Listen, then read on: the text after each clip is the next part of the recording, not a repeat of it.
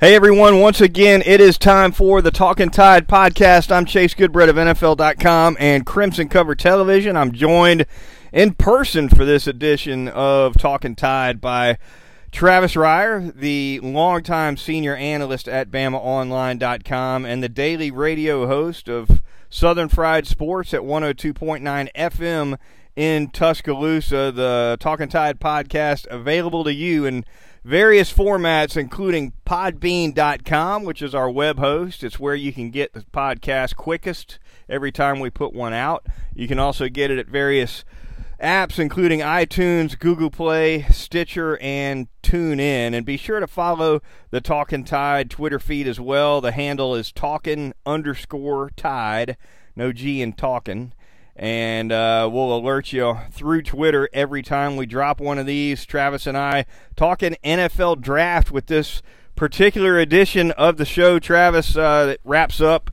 on Saturday. Quinnen Williams off the board in the top five as expected. The Crimson Tide with 10 total draft picks. Travis, the third year in a row that they've had 10 plus picks, which is unprecedented in the common draft era. So uh, another banner day, as all expected, I guess, from Alabama where the draft is concerned. Yeah, we've almost become desensitized to it, and I almost feel like I need to be asking the questions on this edition of Talking Tide because you were in Nashville for essentially a week. It was last Monday that you made your way up to the Music City, uh, the sights, the sounds. Uh, gosh, I guess first things first set the scene for us there. I mean, you're talking about what crowds in excess of a combined total of a half million people for three days. Chase, um, you know, I, I think Nashville sort of had the reputation going in of you know a smaller market NFL town, maybe even more of a college football town, but maybe that mix of Nashville just booming. By the way, as a city, it's out of control, but it is a it is a major league town. Uh, it does have a, a you know, an access to college football, obviously, with the Southeastern Conference right here. Uh, maybe all those things proved to be the perfect storm because I, I, I, I didn't imagine those type of crowds, Goodbread. It was insane. There's no doubt about it. 200,000 on Thursday and Friday to me was, um, I don't want to say conservative estimate, but I believe it. Uh, and obviously the crowd was a little on Saturday for rounds four through seven. But you know, they got rain actually on Thursday night, and in, in one stretch there was quite a bit of it, and nobody left. Uh, it, it was uh, they didn't care. They they were there to have a good time. That's what they had. And of course, a day later on Friday, weather's perfect, and of course, with Friday being you know not a work day for most people, the the crowd on Friday rivaled the Thursday crowd all day long. So uh, you, you, had that factor going. Uh, you know, Broadway in Nashville with all the bars and restaurants, live music pumping out of every single one of those places. Uh, I, you never seen anything quite like it, and then of course the streets were just packed. Now, since the NFL draft left New York in 2014, you know, as it used to be done in Radio City Music Hall year after year for a long, long time uh, which of course was an indoor venue, and it was so small that only a few hundred fans could actually get inside.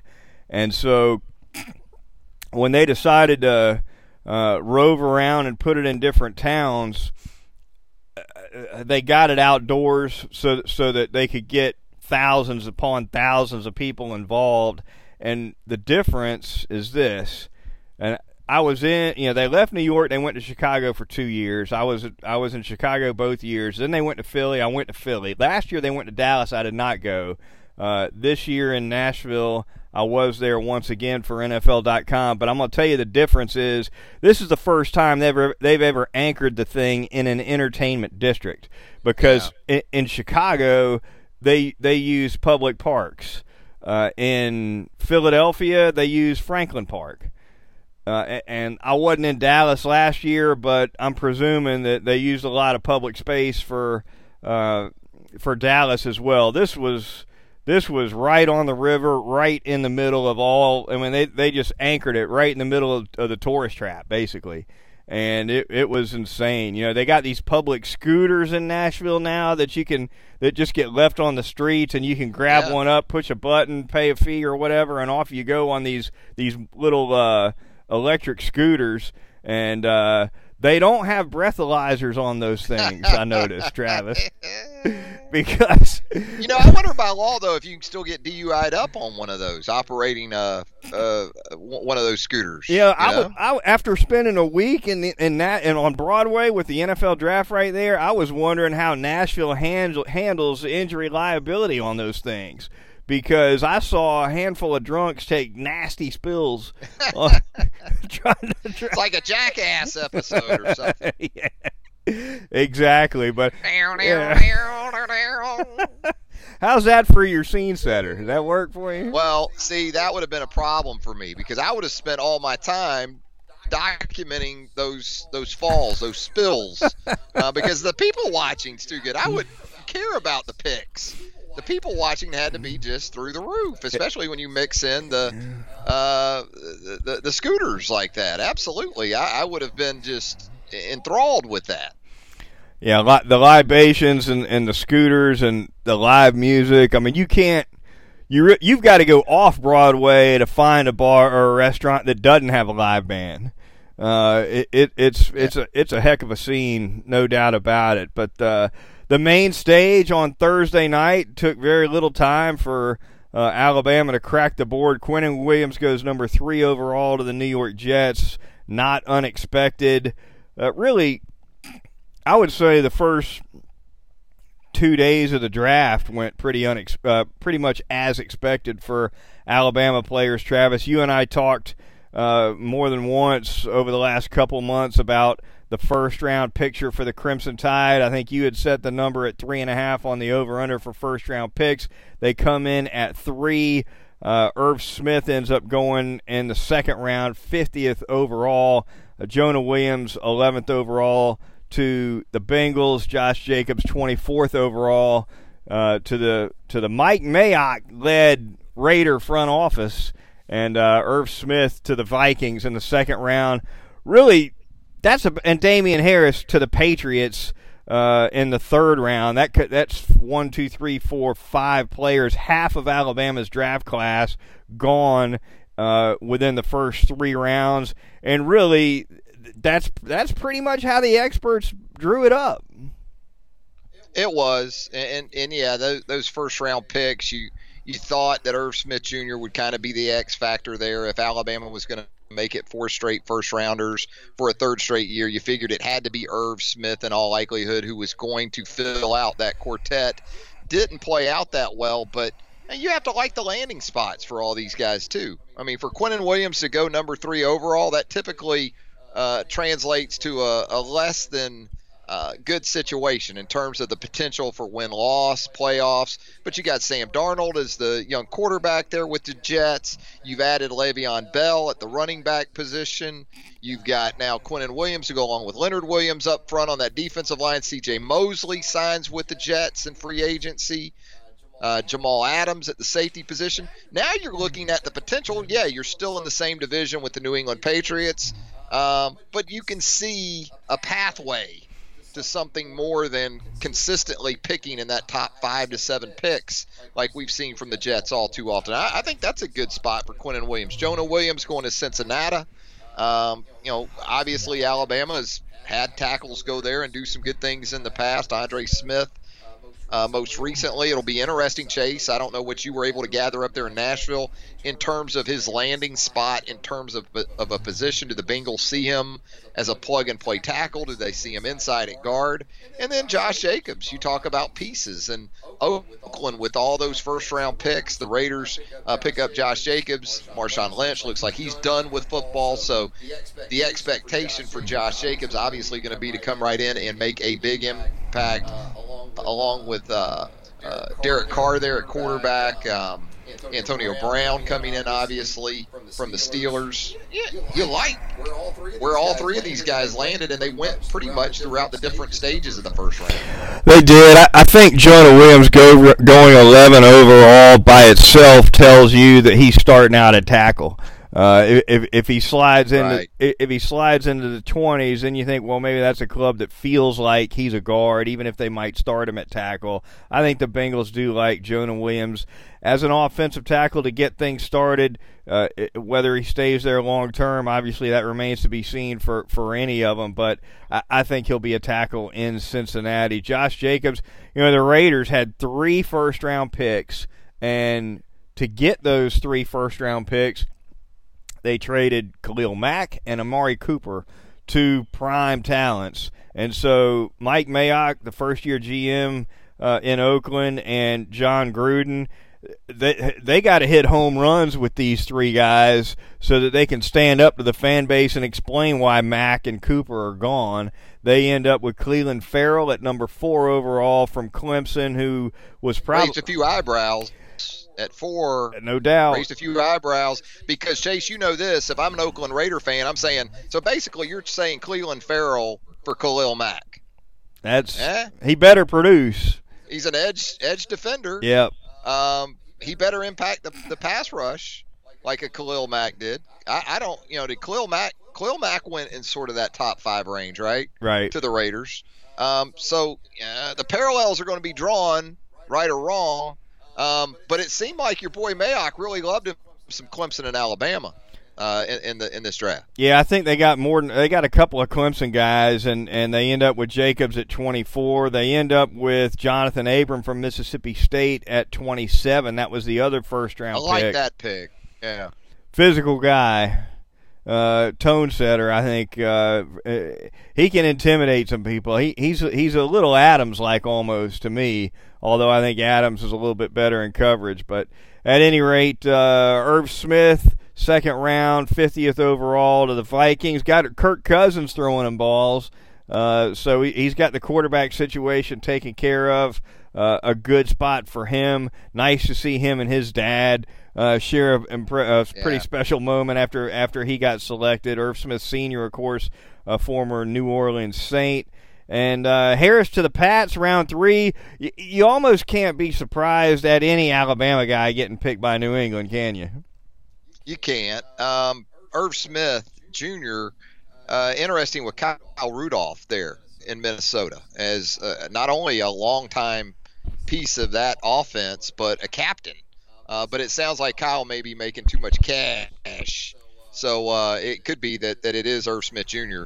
Uh, as early as this season that is the prime uh, uh, primary tight end uh, in that Vikings offense. And by the way, um, Kirk Cousins doesn't have a problem checking it down, so not a bad place to be if you're a tight end uh, for Irv Smith Jr. And yeah, Damien Harris, you know, you like that youthfulness of that Patriots running back position now with Sony Michel from last year. You add Damien Harris to that mix. They like their backs to catch the football, as we've seen from James White and others, Chase. And that's something I think Damien Harris a little bit untapped in terms of that aspect of his skill set at Alabama. Saw a little bit more of it this past season, uh, but I think he fits in nicely there. Uh, and and a really really probably undervalued pass protector. And we know as long as Tom Brady's there in New England, and you're a back, if you're not catching it, you damn sure better be able to pick up a blitz. I think Damien Harris's ability to to excel in pass pro is a big reason why he went here to New England. And you know he's a he's an aggressive one cut north south kind of runner. You know Bill Belichick's going to appreciate that, and they got to keep Brady upright. I, I think Damien Harris is going to walk in from day one and give him better pass pro than Sony Michel will. Uh, may not make him the best pass pro back on the roster, but he won't be the worst by far.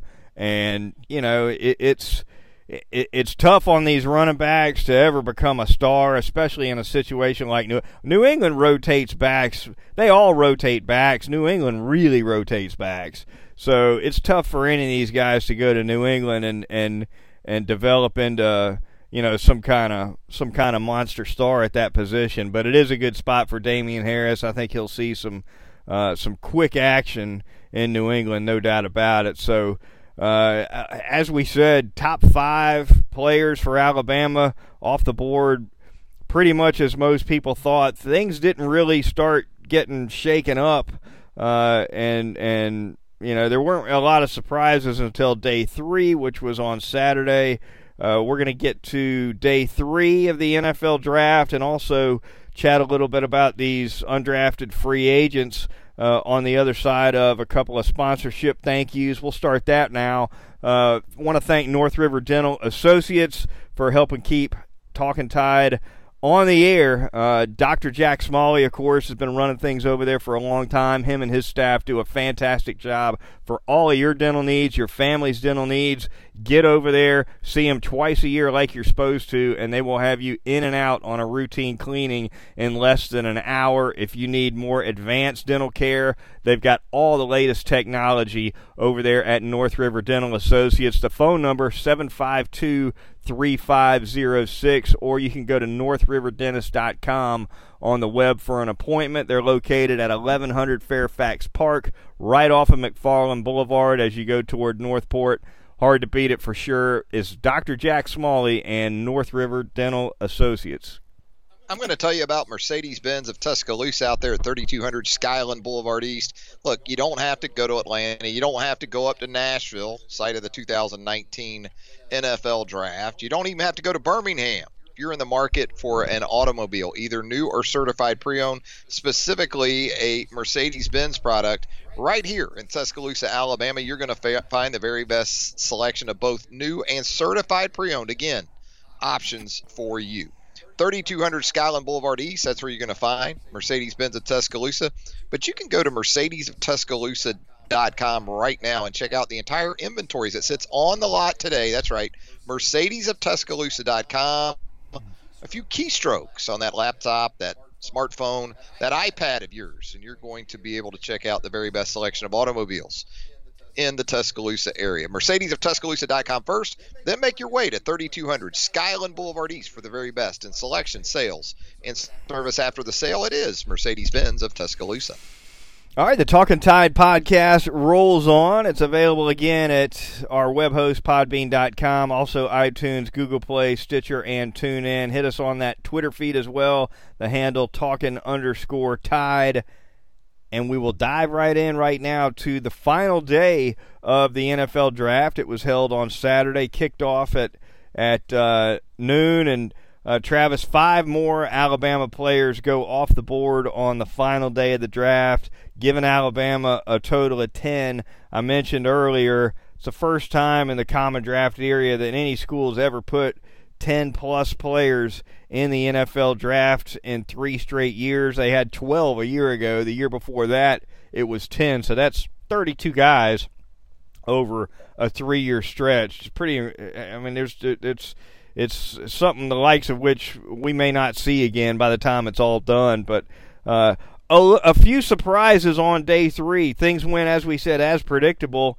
on days one and two. On day three, First Alabama player off the board is Christian Miller, fourth round pick of the Carolina Panthers. He goes 115 overall. Uh, nobody had Christian Miller getting drafted ahead of Mack Wilson. I don't think many would have thought he'd go ahead of Deionte Thompson even. Uh, I, I, felt like there was a chance that, that he'd go undrafted, and and uh, no, Carolina says we we want this guy in the fourth round.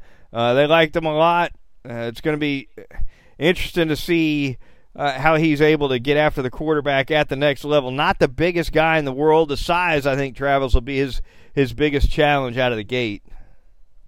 I think value of the position probably helped Christian Miller a lot there in the middle rounds, right, Chase? I mean, he is a edge pass rusher first and foremost. You're right in terms of power, converting speed to power. I think that's going to be where he's going to have to make his biggest move. But as far as get off and and that first step and, and being dynamic in that regard, I think Christian Miller has some of that. So the the Panthers probably see a guy very early on. He can be a situational pass rusher off the edge. Uh, in some obvious passing situations. He can help out on pretty much all of your special teams. I think Damien Harris is going to be that kind of guy, by the way, also for the Patriots early on in his career. Um, but very impressive. Uh, kind of a kind of a hometown guy, uh, you know, more from South Carolina than the Charlotte area, but neighboring there, um, for, from where Christian hails from. Um, but impressive, considering especially Chase, and you know this. This was a guy who's still getting over a hamstring pull early on in the draft process. Right. He wasn't able to participate, I think, in Senior Bowl week. Missed out on some in, important sort of mile markers, didn't he? Yeah. And and, and and and with the limited sample size of really tape that he has too. I think he was limited in Indy. Yeah, I mean he, he had, you know, he had some nice tape, but Christian Miller was more of a guy who had to wait three or four years to really make his his presence felt. Uh, because he did show up at Alabama somewhere in the neighborhood of 205, 210 pounds. He had to get to a point physically just where he could play in the SEC. So that's going to continue to be the question. But I give the guy a ton of credit, you know, for the limited amount of, of tape that he had in production. Um, had a had a big year this year, this past season, as we know, before the hamstring injury against Oklahoma. But then to sustain that injury and miss out on some important dates uh, in the draft process. Uh, all the props in the world of Christian Miller because I'm with you. I didn't have him going in the fourth round, let alone ahead of, say, Deionte Thompson, maybe Mack Wilson. Although we talked about Mack Wilson in terms of a guy that could go from the second round to where he went. It may be the most intriguing prospect, not only from the Alabama contingent, but in this draft as a whole. But uh, yeah, good for Christian Miller uh, landing there in Charlotte with the Carolina Panthers. Speaking of the fourth round, Quinnen Williams' older brother Quincy Williams from Murray State gets picked in the fourth round. Maybe the biggest surprise of the entire draft for him to go at that spot. He goes to the Jacksonville Jaguars. Uh, I, I talked to some scouts in December when I was writing a long form on Quinnen about him, and a couple of uh, expert draft analysts as well who talk to more scouts and higher level scouts than I do, and no one had even heard of the guy. Uh, in December, at least of, of, the people I spoke with, doesn't mean the whole league didn't know about him, but uh, and, and, not to be not to belabor a, a, pick from Murray State for too long, but it goes to show that things get crazy on day three every year. Day three never goes like anybody thinks it's going to go. Uh, well, and Quincy actually he went third round. Oh, that's right. Yeah, that's he went right. Into day two, he went late day two, but he went day two, and and you're right. I, I think that was that that caught a lot of people off guard. And I remember you talking about Quincy Williams and and that this guy was a really productive player. Um, down in Jacksonville, I think they're kind of wondering what's the deal with Telvin Smith, maybe moving forward. Um, but yeah, when you talk about just from a measurable standpoint, Quincy Williams doesn't really check a lot of the boxes. I think he's listed what 5'10", 240 pounds. So uh, Tom Coughlin, Dave Caldwell, you know that evaluation staff, that front office in Jacksonville obviously saw something in Quinnen's big brother. Yeah, you, good catch there. He did go third round instead of fourth. He went on Friday night and uh, uh, took just about everybody by surprise. Elsewhere on day three for Alabama, I guess Mack Wilson will turn to him next. Fifth round pick to the Cleveland Browns, 155th overall. Uh, of all of Alabama's draft picks, you got to think he was probably the most disappointed. Uh, he was projected by a lot of people to go on day two, which would have made him a second or a third round pick. Uh, it didn't happen for him. Then when he gets to day three, uh, he, he he slid another round at that. So some concerns about him as a pro. I reached out to uh, an NFL executive in the middle of the draft, around the middle of the fourth round, when it looked like he was starting to slide pretty bad, and, and just asked him, you know, what's the what's the deal here? And and the answer I got back was was intangibles in in, in question with Mack Wilson. And that's just one club out of 32. Maybe maybe the other 31 uh, saw it a different way. But def, uh, fair enough to say he didn't quite have the draft stock that the people around him convinced him of. No, and that was to the biggest detriment, obviously, of Mack Wilson. And now, unfortunately for Mack, a lot of those same people are going to be looking for what they want out of Mack Wilson as a pro. You know, this the same people that supposedly had his best interest at heart. And there's been some talk about feedback from Nick Saban in terms of Mack Wilson with NFL scouts. Look, the film from 2018 says everything. Right. Nick Saban knows what kind of year Mack Wilson had. And you know what else Nick Saban knows? He knows that NFL people that turn on the tape no. know what kind of year Mack Wilson had. So Nick Saban's going to tell them something that's totally contradictory to the tape? Of course he isn't. Um, so there really wasn't anything that Nick Saban could say that could sort of turn Mack Wilson's stock more towards the top of the draft rather than the bottom end. And, you know, Nick obviously wasn't uh, a proponent, a supporter of Mack Wilson coming out this year. Um, but, you know, Mack falls to Cleveland there in the fifth round. He'll have a chance maybe as a situational linebacker early. Uh, as far as intangibles go, I translate that to mean Chase want to. How much does the game mean to Mack Wilson at the end of the day? Well, you know what? We'll find out early on in his career because if you're covering kicks in the NFL to make a paycheck, if that's the determination early on in your career whether or not you stick, we'll find out how much you want to play. And there lot of fifth round picks who find themselves in that situation. They can't, st- they're not good enough, or they're not developed enough, or ready to start, but they're athletic enough to get thrown on a kickoff team, get thrown in as a gunner on punt coverage, or what have you. And that's where you got to make. That's where you got to start and make your living. Ironically enough, though, one of the most memorable moments of Mack Wilson's career at Alabama was doing what? Speedy Noil. Speedy Noil. kickoff. Yeah. Right. So hey, maybe Mack Wilson will do just fine covering kickoffs in Cleveland. Speedy doesn't think Mack yeah. was a fifth round Speedy, pick. Speedy thought uh, Mack's intangibles were just fine. no question, no question. Mack Wilson, uh, 155 overall to the Cleveland Browns. Elsewhere, uh, Deionte Thompson, fifth round to the Arizona Cardinals. Ross Pierschbacher, fifth round as well to the Washington Redskins. The Redskins, who've got a plethora of Alabama players on their roster. Most of them, however, on the defensive side of the ball. A little surprising they didn't take a defensive player, I guess, in this class, but uh, but they take the interior offensive lineman from the Crimson Tide in Pierschbacher. And Isaiah Buggs goes uh, sixth round. The final Alabama player selected, 192, 192 overall to the Pittsburgh Steelers. Buggs is a Steelers kind of player, Travis. I, I, that made yeah. a lot of sense to me. They they don't they'll take a guy like Isaiah Buggs, who they know can play on first and second down, and it, it, he they're not going to ask him to, to, to ring up a bunch of sacks. He's going to play a role, and he and, and he's going to be hell on people to run on to his side. That's what they're going to ask him to do. That's a good spot for him. It is, and plus his old position coach Karl Dunbar there in Pittsburgh. Now uh, that's to his benefit, no doubt about it. Deionte Thompson, second half of the season, you talk about not so good tape. Probably didn't have enough good tape. Uh, really, after Ole Miss of last season for Deionte. Had a really solid year. Um, still came out as a redshirt junior. Uh, you combine that with boy an injury at really the worst time, right in the draft process. Yep.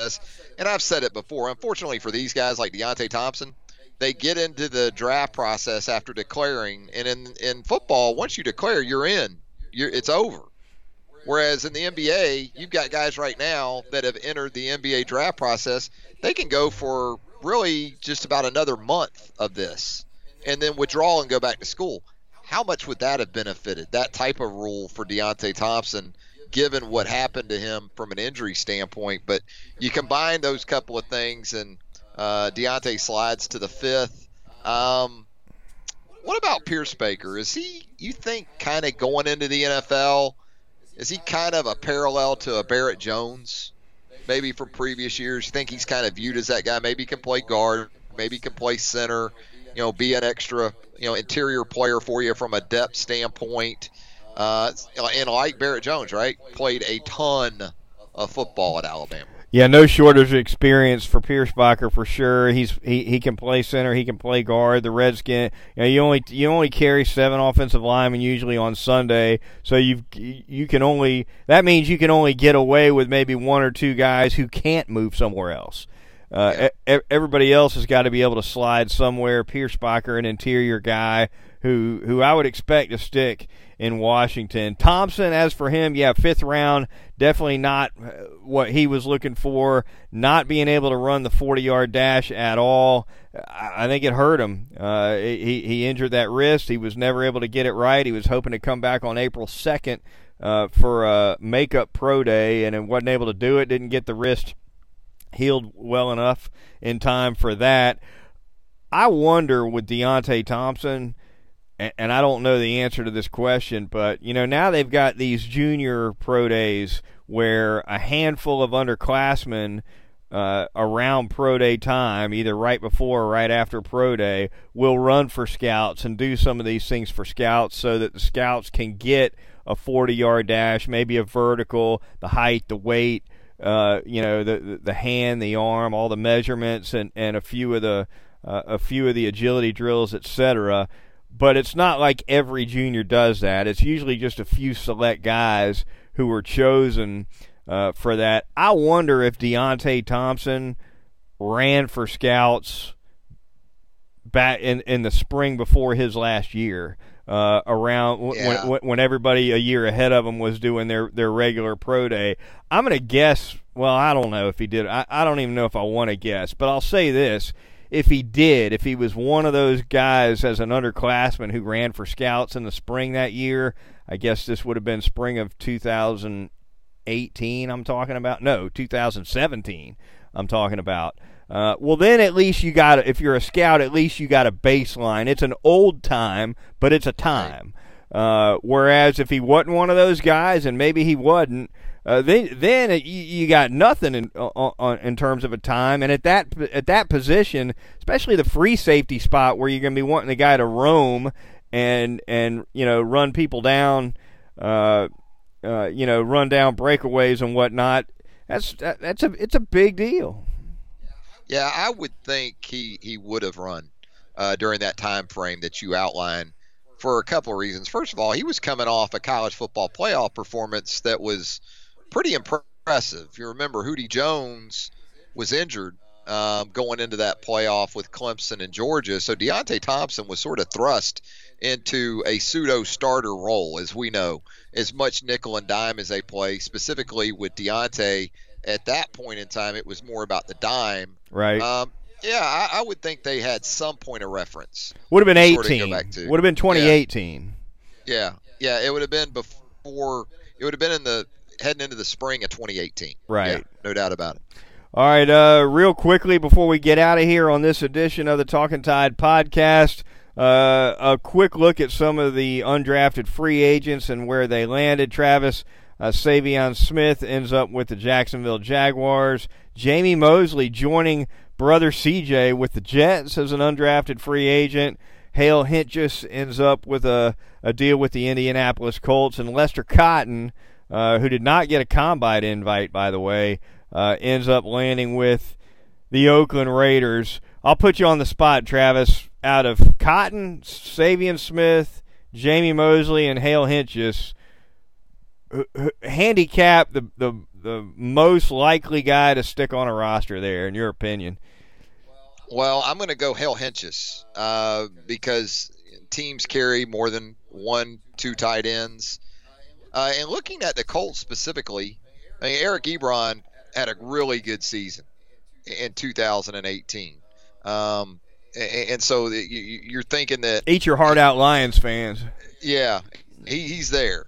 But the second tight end with the Colts, Jack Doyle, had a hip injury uh, early in the 2018 season, and there's some concern about his ability um, to come back and return to previous form. So you know, Hentges more as that extra tight end, that inline blocker, maybe a guy that can help on a couple of the special teams unit. High character guy. You know what you're going to get from him day in and day out. Um, I'm probably going to go with Hale Hentges as the favorite of those four guys. Saivion Smith will be interesting because I want to see how the Jags plan to evaluate him. You know, is he just a corner in the, in the eyes of the Jags? Is he a guy that maybe can play some safety? Um, versatility, as you know, in the in the defensive backfield, the, the more you can do, the, the far better off your chances are of making a team. So those would be the guys I'd probably have one two. Uh, as for Lester Cotton, from what I've heard, I give the guy a lot of credit for a guy, as you said, didn't have a combine invite. He didn't. He didn't take that as as such a discouragement that he didn't put a lot of effort into his training. Um, he worked hard. He got ready for his pro day, had a really solid pro day, and was rewarded with a, a free agent look by the uh, the Raiders. And and Mosley, um, you know, Jamie is is probably just a camp guy, maybe. I think for Jamie Mosley, the goal is just to get to camp. Uh, but you would think with CJ there, uh, there would be a good chance of, of, that happening. And look, Jamie Mosley's a great dude, so you're happy for him to get an opportunity of any kind. Yeah, Lester Cottons is, is the one that I would say. And they, look, they're probably all long shots, but I would think Lester Cotton might have the best shot of it. Here's what I think was going to happen with Lester Cotton. I think he's going to get stowed on that practice squad, and yep. I, I think he's going to uh, because look, the issue with him at Alabama was never about his physical ability to move somebody in front of him from point A to point B. He's plenty big and plenty physical to play in the NFL. It's the mental side of the game where he struggled a lot at Alabama. I think he when he gets to Oakland and they see what he can do when he just has to line up and maul somebody, they're gonna they're, they're not gonna want to cut him. And then when he you know he's he's gonna he's when they see the mental errors I think the the the response not only just by Oakland but but by whoever happened to pick him up is going to be well. Let's go ahead and stick him on the practice squad. Give him a year. See if he can work out these kinks. You know, with these issues in the middle part of the game. If he can, he comes back in year two, maybe a different player, and, and, and maybe somebody that can that can that can help us. Not a guy who you're going to get center reps out of, mm-hmm. which is important, as you know, as you just talked about. You carrying seven guys on Sunday. Yeah. Those two backups, you're looking at a guard tackle type and a center guard type. Right. Those are your two supporters. Well, we never really saw Lester Cotton play meaningful snaps at tackle, but he was a tackle early, early on in his UA career. So he does have a little bit of a background at that position. I don't think he can – he can sustain over a long period of time at tackle, but just as a depth provider, if you absolutely had to throw him in there, maybe you could get 10 snaps out of him. But yeah, he's he's going to have to really assert himself as that mauler type, especially in the ground game because he is a guard. Yeah. He's not a guard center. It's a stretch to think he's a guard tackle, so he better kick some serious butt uh, in the run game, especially as a as a really just standalone guard. They need to put his locker right next to Gabe Jackson and, yeah. and tell him to just follow Gabe Jack wherever he goes because that yeah. that's the same kind of player, but he's a star. So you know, and sometimes that light magically goes on better for guys once a paycheck is involved. it's amazing how that happens. Yeah. When it becomes a true livelihood. Yeah. Uh, and that comfort level sort of goes out the door. Sometimes guys respond uh, really positively to that. Yeah, G- Gabe Jackson's everything Lester hopes he can be. I remember I remember going to an SEC media days years ago when uh, Benardrick McKinney was representing Mississippi State. And at that time, Gabe Jackson was Gabe Jackson was a guard, so he he, he wasn't at SEC media days. But I asked McKinney about it because I knew he was a heck of a draft. Gabe, Benardrick McKinney said, "When Gabe Jackson gets his hands on you, he said it's over. it's over." also referred to as meat hooks. Yeah. So there you go. That's going to do it for this edition of the Talking Tide podcast. Thanks for joining us. Uh, we're going to podcast again roughly on a every once every couple weeks throughout the summer. Next time there's some uh, significant news in Alabama athletics. We will fire it up once again. Thanks for joining us for Travis Reier of BamaOnline.com and Southern Fried Sports Radio. I'm Chase Goodbread of NFL.com and Crimson Cover Television. We'll talk to you next time right here on Talking Tide.